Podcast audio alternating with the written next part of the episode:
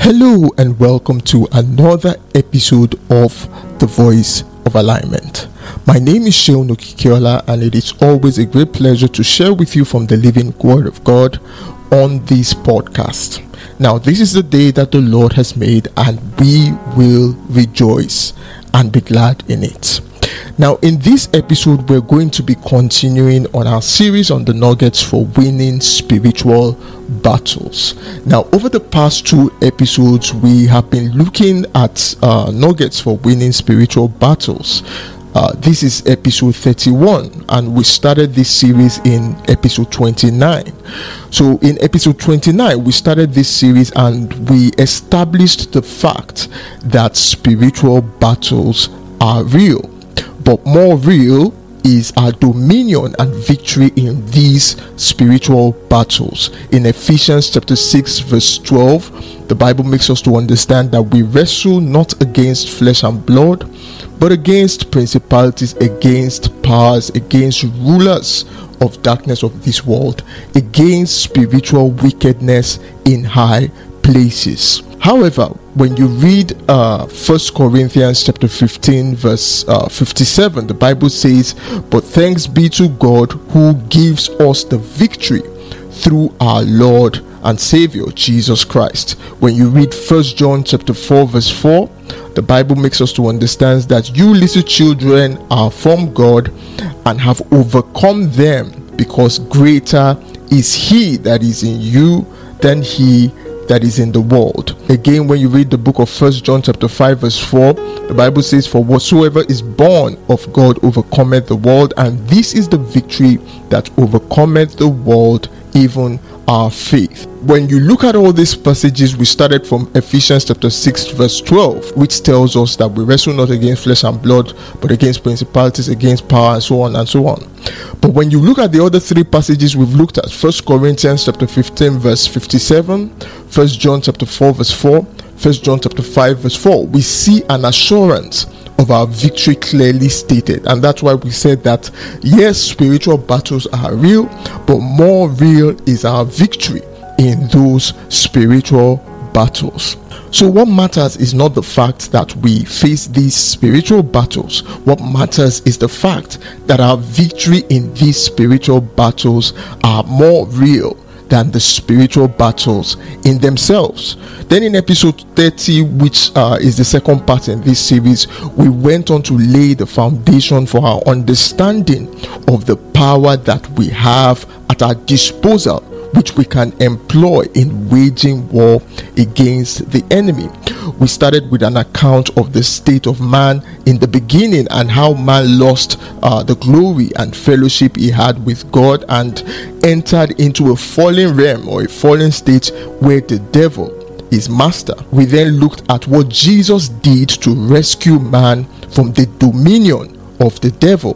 Colossians chapter 2, from verse 14 to 15, the Bible says, having wiped out the handwriting of requirements that was against us, which was contrary to us, and he has taken it out of the way, having nailed it to the cross. Verse 15 goes on to say, having disarmed principalities and powers, he made a public spectacle of them, triumphing over them in it. Now, after Jesus did this and offered himself to God as the sacrifice for our redemption, he introduced the personality that was the source of his power, the same power that he used to disarm principalities and powers and publicly humiliate them he introduced that personality called the Holy Spirit. He introduced the Holy Spirit to us and made way for us to receive that same Holy Spirit in us. This Holy Spirit is the Spirit of power. Acts chapter 1, verse 8 says, But you shall receive power when the Holy Spirit has come upon you in Luke chapter 24, verse 49, the Bible says, Behold, I send the promise of my Father upon you, but tarry in the city of Jerusalem until you are endued with power from on high. You see, the promise being talked about is the Holy Spirit, and when the Holy Spirit comes in you, you receive the power of God in you. In the Amplified Bible, Luke chapter 24, verse 49 says, Listen carefully. I am sending the promise of my Father. This is Jesus speaking. He's saying, Listen carefully. I am sending the promise of my Father, the Holy Spirit, upon you. But you are to remain in the city of Jerusalem until you are clothed, fully equipped with power from on high. This is the Amplified Bible translation of Luke chapter 24, verse 49. Now, it is this power from on high that Jesus used to humiliate the devil. It's not a different power, it's the same power, and he has handed it over to you and I. So, Jesus will not come to defeat the enemy for you as a believer. He has given you the power.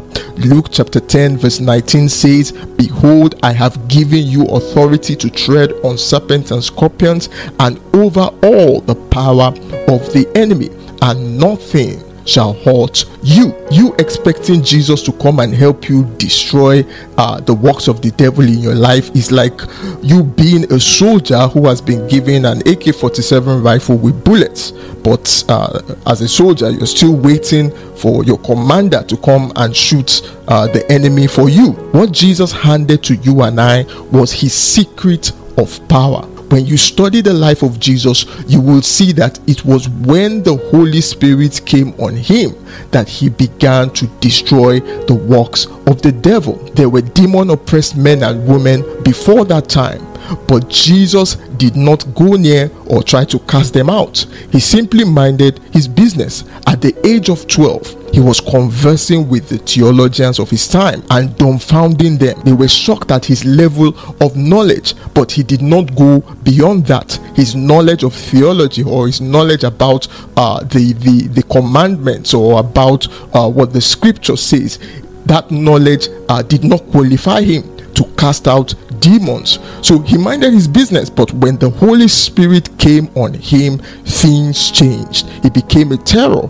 to the devil. That is why the devil came to tempt him after the Holy Spirit came upon him, not before. But after the Holy Spirit came upon him, the devil will not tempt you if he does not consider you a threat or if there is nothing of value in you.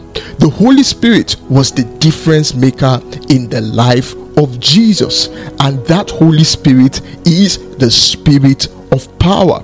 One thing you need to understand about spirits is that when a spirit enters a place, the essence of that spirit is manifested in the physical. What do I mean by this? For instance, when the spirit of depression enters a place, there will be depression in that place. You will just see that people there suffer from depression. In fact, even if a person is happy and you know has no cause for depression, once he enters into that space, especially without the Holy Spirit, that person falls into depression. When you read the book of first kings first kings chapter 22 you will see an account of micaiah's vision uh, of how a lying spirit entered the place. And all the prophets uh, that Ahab consulted began to lie. This is how spirits operate. Their presence manifests their essence. In other words, the presence of a spirit manifests the essence of that spirit. So when we talk about the Holy Spirit, his essence is power, and not just any power, but the power of God in Luke chapter 24, verse 49. Luke chapter 24, verse 49, which we have previously looked at in the Amplified Bible. It says, Listen carefully, I am sending the promise of my Father. This is Jesus speaking. He's saying, I am sending the promise of my Father, the Holy Spirit, upon you, but you are to remain in the city of Jerusalem until you are clothed, fully equipped with power from on high. In other words, the coming of the Holy Spirit comes with the essence of the Holy Spirit, which is power. So he's telling them, tarry in Jerusalem. The Holy Spirit is going to come, and when He comes, you will be endued, you will be fully equipped, you will be clothed with power from on high. In Luke chapter 1, verse 35, Luke chapter 1, verse 35, an angel was speaking to Mary. That angel said, The Holy Ghost shall come upon thee, and the power of the highest shall overshadow thee. We see here another instance where power is being linked to the Holy Spirit, where power is being identified as the essence that is manifested with the coming of the Holy Spirit. When you read the book of Romans, chapter 15, when you read verse 13, verse 16, and verse 19, you will see that the Holy Spirit is being linked to power. So it is an anomaly for you to carry the Spirit whose essence is the power of God and still be a victim of the devil in spiritual battles. It is an anomaly for you to carry the same power with which Jesus made a public spectacle of principalities and powers and then be a victim of those principalities and powers. Friends, as Ephesians chapter 6, verse 12 puts it, we've already looked at this before. Ephesians chapter 6, verse 12, which says, We wrestle not against flesh and blood, but against principalities, against powers, against the rulers of the darkness of this world, against spiritual wickedness in high places. But you see, this wrestling is a battle from a place or from a standpoint of assured victory. When Jesus Christ humiliated principalities and powers, as we see in Colossians chapter 2, from verse 14 to 15, as that passage shows us, he more or less demonstrated the potency of his power over those principalities and powers before handing that power to us. So, how can we now carry that same power and be defeated by principalities and powers?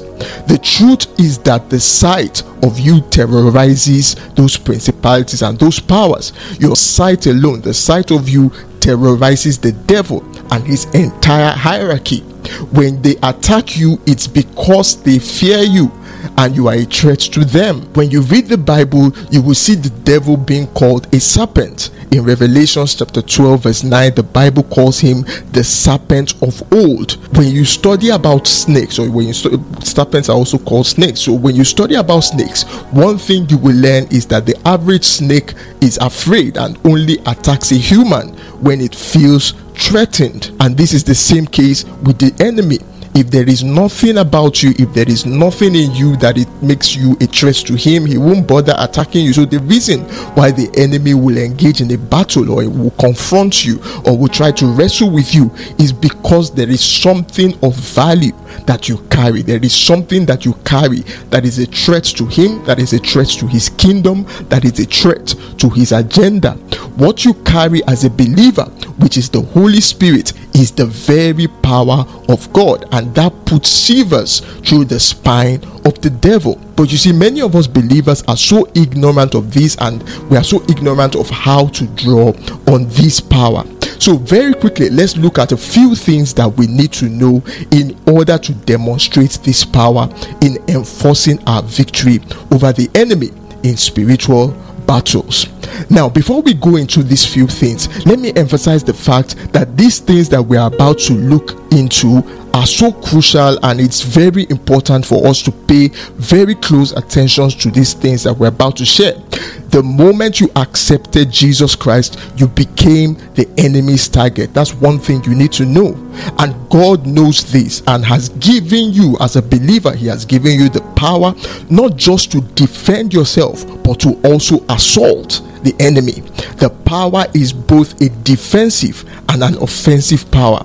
What Jesus did in Colossians chapter 12, verse 14 to 15, was not just a defense, but a full offensive assault on the devil and his chain of command. By the time Jesus finished dealing with them, they were left in regret. They were regretting that they even had anything to do with nailing Jesus to the cross. You can see this in First Corinthians chapter 2 verse 8. They thought they were crucifying Jesus. They did not know that by crucifying Jesus, they were setting the appointment for their public humiliation. They thought they were killing Jesus. They did not know that they were opening the door to the power that will humiliate them. The same power that Jesus used in doing these things was what Jesus handed over to you as a believer through the person of the Holy Spirit.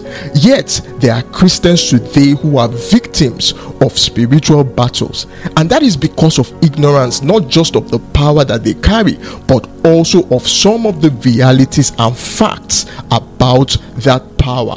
There are certain things you must align yourself with. There are certain truths you must operate in. There are certain things you must align with for that power that God has handed over to you through the person of the Holy Spirit, for that power to walk through you. Even if you know the power you carry and are ignorant of these things or fail to align yourself with them, that power will not work in your hands. You will only be like a keg of gunpowder that lacks the capacity to explode, or like a toothless bulldog. So, what are these things? What are these realities? What are these truths that we need to align with? Now, let's quickly look at three of uh, these things in this episode before we end this episode. The first truth that you need to align with is the fact that the power of God comes with responsibilities. I'll repeat that. The power of God comes with responsibilities. A person who has power without responsibilities is a disaster waiting to happen. For the power of God, which is the essence of the Holy Spirit or the essence of the Spirit of God, for that power to be manifested and demonstrated through you, you must align with the responsibilities that are connected to that power. Now, what are these responsibilities I'm talking about? One of them is being a witness. When you read the book of Acts, chapter 1, verse 8, Acts chapter 1, verse 8, the Bible says, But ye shall receive power after that the Holy Ghost is come upon you, and ye shall be witnesses unto me both in Jerusalem and in all Judea and in Samaria and uttermost parts of the earth. Now, being a witness to Christ entails speaking about Christ and also acting like Christ. I repeat that.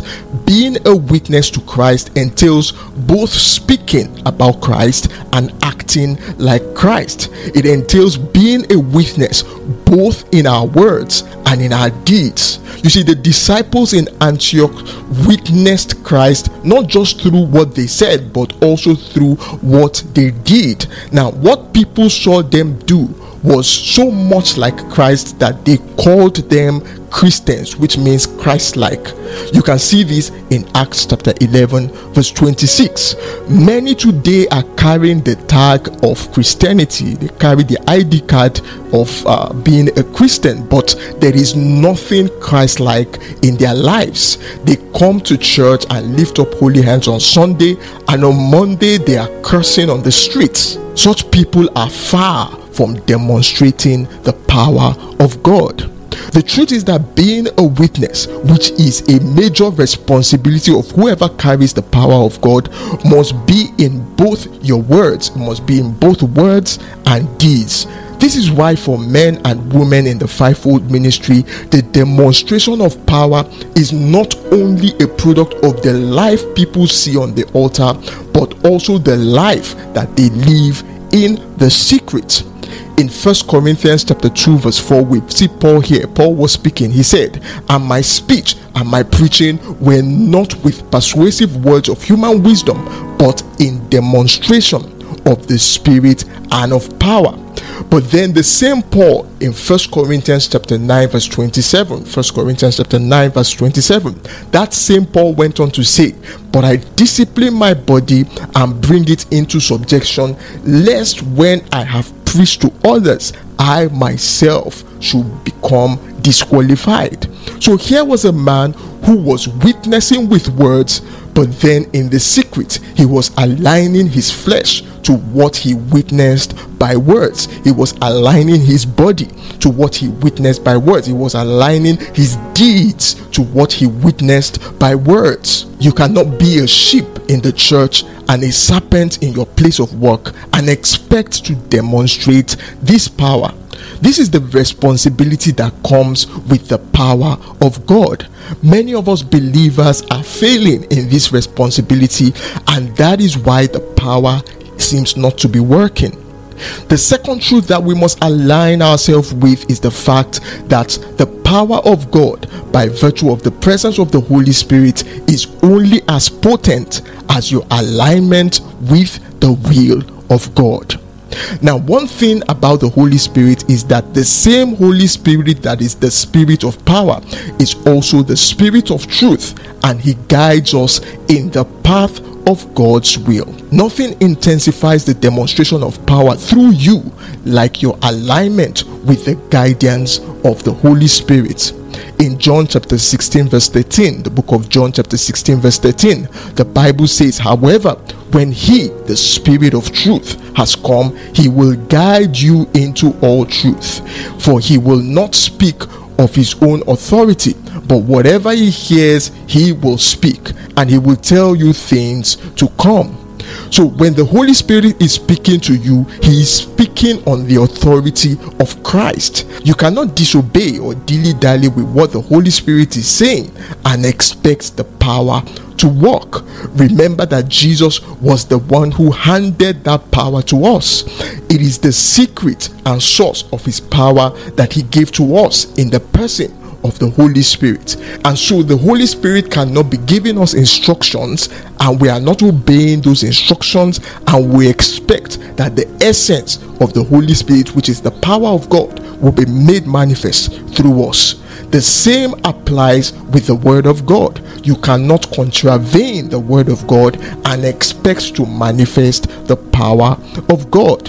When you are living contrary to the Word of God and then you try to invoke the power that you carry because you have just listened to this podcast or a message like this, you will be like a hunter who is in the bush and is about to attack a tiger the tiger is fast approaching with speed and with all the fury, and the hunter targets the tiger with uh, a gun and pulls the trigger, but the gun fails and no bullet comes out. You can imagine that the gun does not even make a noise.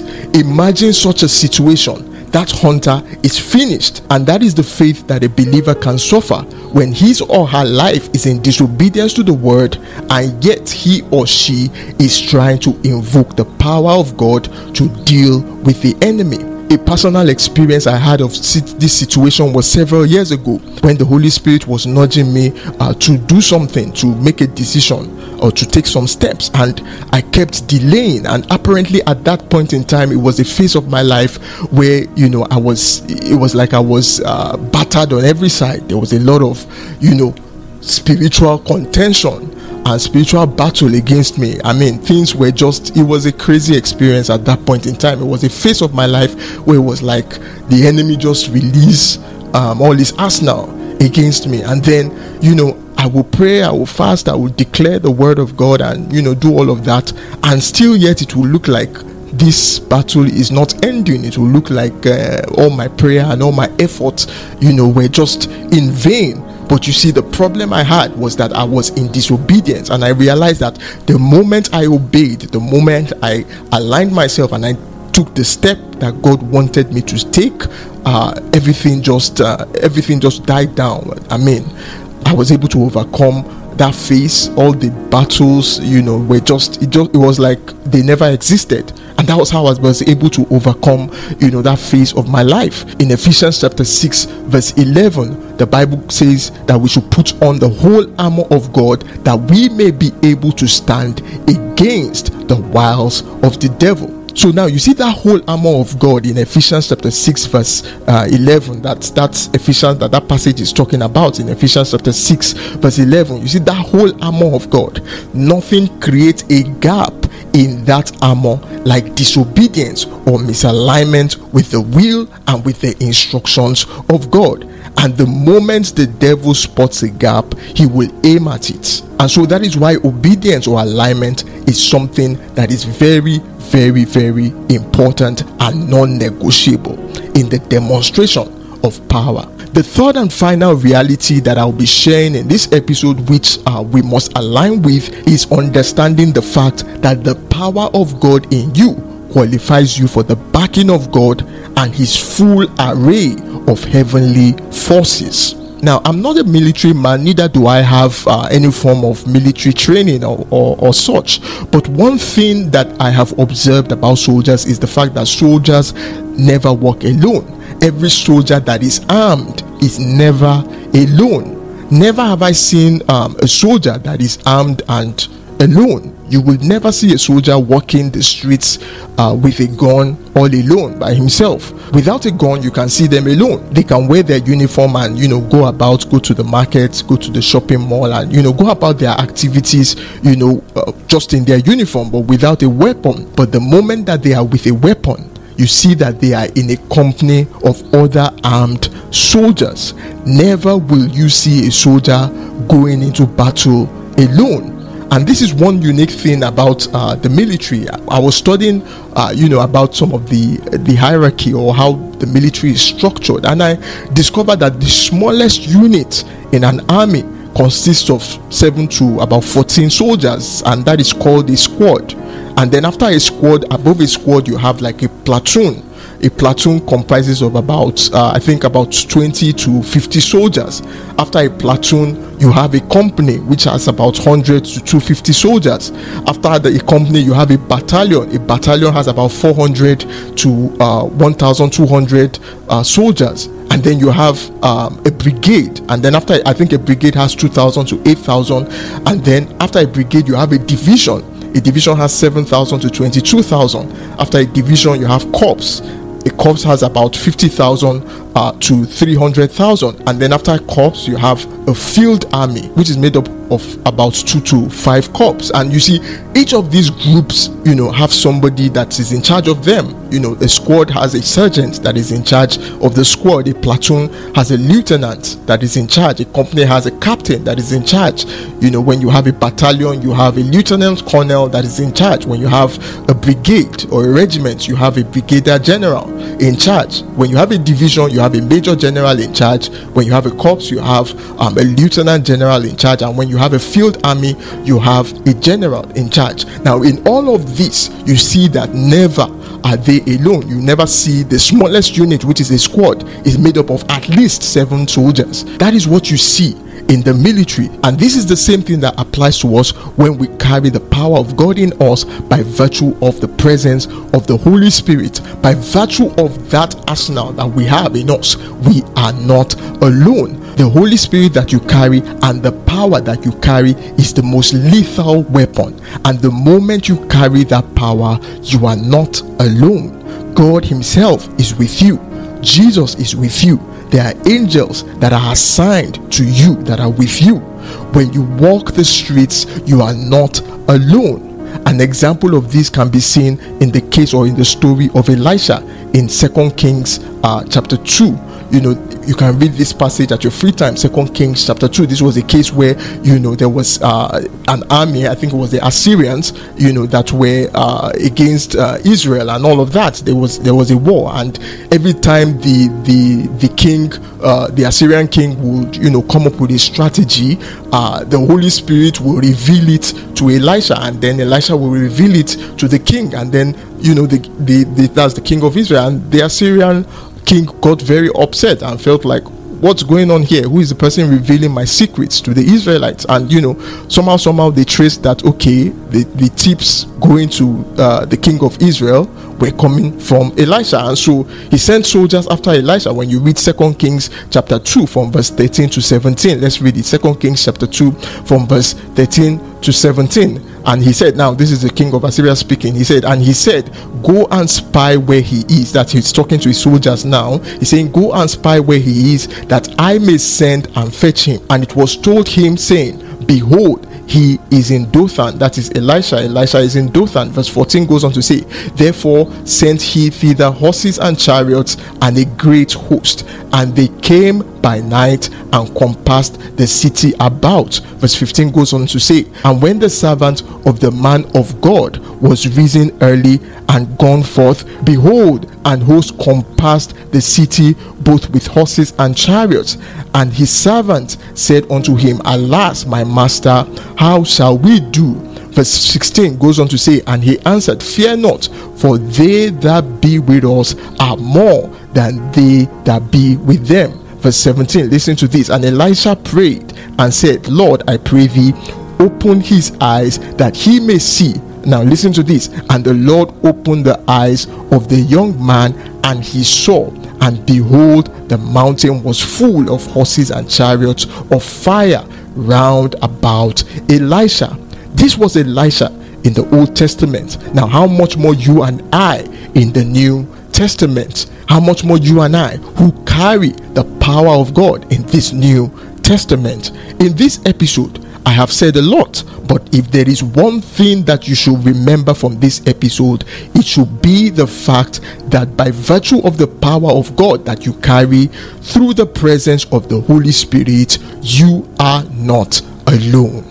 God is with you, His angels are with you. Whenever I'm in a place or in a state of danger, one of the things that I do is that I consciously switch my vision to the eyes of my mind and I begin to imagine angels. I am not alone. I begin to imagine that those angels are with me. In 2 Kings chapter 19, verse 35, we saw how one angel killed 185,000 soldiers.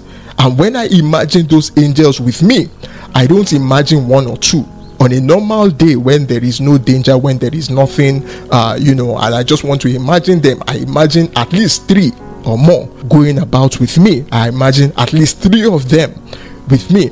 And that is because I know, I'm able to imagine that because I know and I am confident of the fact that I am not alone. Yes, the asset that I carry, which is the Holy Spirit and the power of God, yes, that asset is potent enough to deal with the enemy. But irrespective of that fact, I know that I am not alone because heaven is backing me up. There are angels with me, God is with me. This is the very point that I want you to remember from this episode. Now, in the next episode, uh, we will continue in this series, but we will be focusing on strategies for winning spiritual battles. We'll be looking into strategies for winning spiritual battles. And if you're wondering what strategies we could be discussing, you can wait until the next episode to know. But I'll leave you with one passage from Paul. Paul said in 1 Corinthians chapter 9, verse 26, he said, Therefore I run thus, not with certainty, thus I fight not as one who beats the air. You see, fighting the enemy without knowing the strategy for winning is like beating the air instead of beating the enemy. And this will be the core of our message or of our discussion in the next episode. But as far as this episode is concerned, I want you to take this with you. You carry the power of God and you are not alone. Now, in light of this, and to help you to remember this, I'd like to leave you with a song that is titled I Get Backing by Minister Victoria Orenze. The song starts with some lines which are in Yoruba language and then goes into uh, some English or some vernacular, you know. But then I know that there are many of you who listen to this podcast who are not Yoruba, of course, who a lot of you are Nigerians. There are people who are uh, not Nigerians but from other countries in Africa, and there are people all over the world, you know, who listen to this episode. So it starts with some lines in Yoruba, and what those lines are saying is that whoever faces me will meet my father. Whoever comes against me, whoever confronts me, will have a case with my father because I am not alone. Goes on to say that I walk with God the Father, God the Son, and God the Holy Spirit. I get backing, which is I have backing. So I'd like to leave you with this song, and um, I trust that you'll be blessed by this song. I'll see you again in the next episode. Please do well to share this episode with a friend. You've been blessed by the things that you've heard in this episode. Please do well to also share it with a friend and let somebody else one, two, three, four, five, six, ten people you can share it with them and let them also be blessed by the things that you've heard in this episode. I look forward to sharing the word of God again with you in the next episode. Until then, keep living in victory and in dominion. God bless you.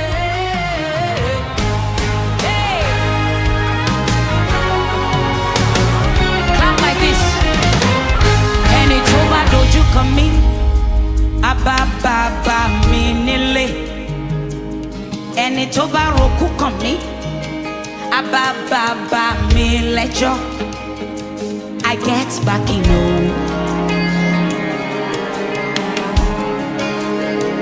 I know they walk alone.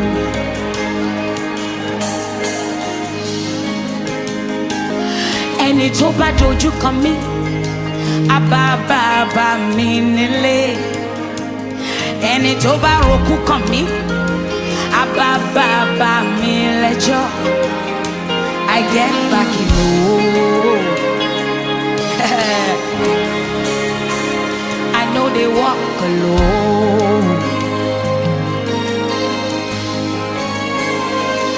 I walk with God the Father, walk with God the Son, I walk with God the Spirit. Three of them join, I get back in go. Know they walk alone. Ah. I walk with God the Father, walk with God the Son, I walk with host of angels. All of them join, I get back in go. I know they walk alone. Say, any toba, any ẹni tó bá dojú kọ mí about bàbá bàbá mi nílé any toba roku kan mi, ẹni tó bá rogún kàn mí about bàbá bàbá mi lẹ́jọ́ because I get back in I know they walk alone. I know they walk alone. It's true. Say, doju kan mi, ẹni tó bá dojú kọ mí about bàbá bàbá mi nílé any toba roku kan mi, ẹni tó bá rogún kàn mí about bàbá bàbá mi lẹ́jọ́ because I get back in I know they walk I know they walk I like this one. Ẹni tó bá robi kan mi, ẹni tó bá rogún kàn mí abá o. bàbá bàbá mi nílé Ẹni tó bá dìtẹ̀ mọ́ mi, ẹni tó bá dìtẹ̀ mọ́ mi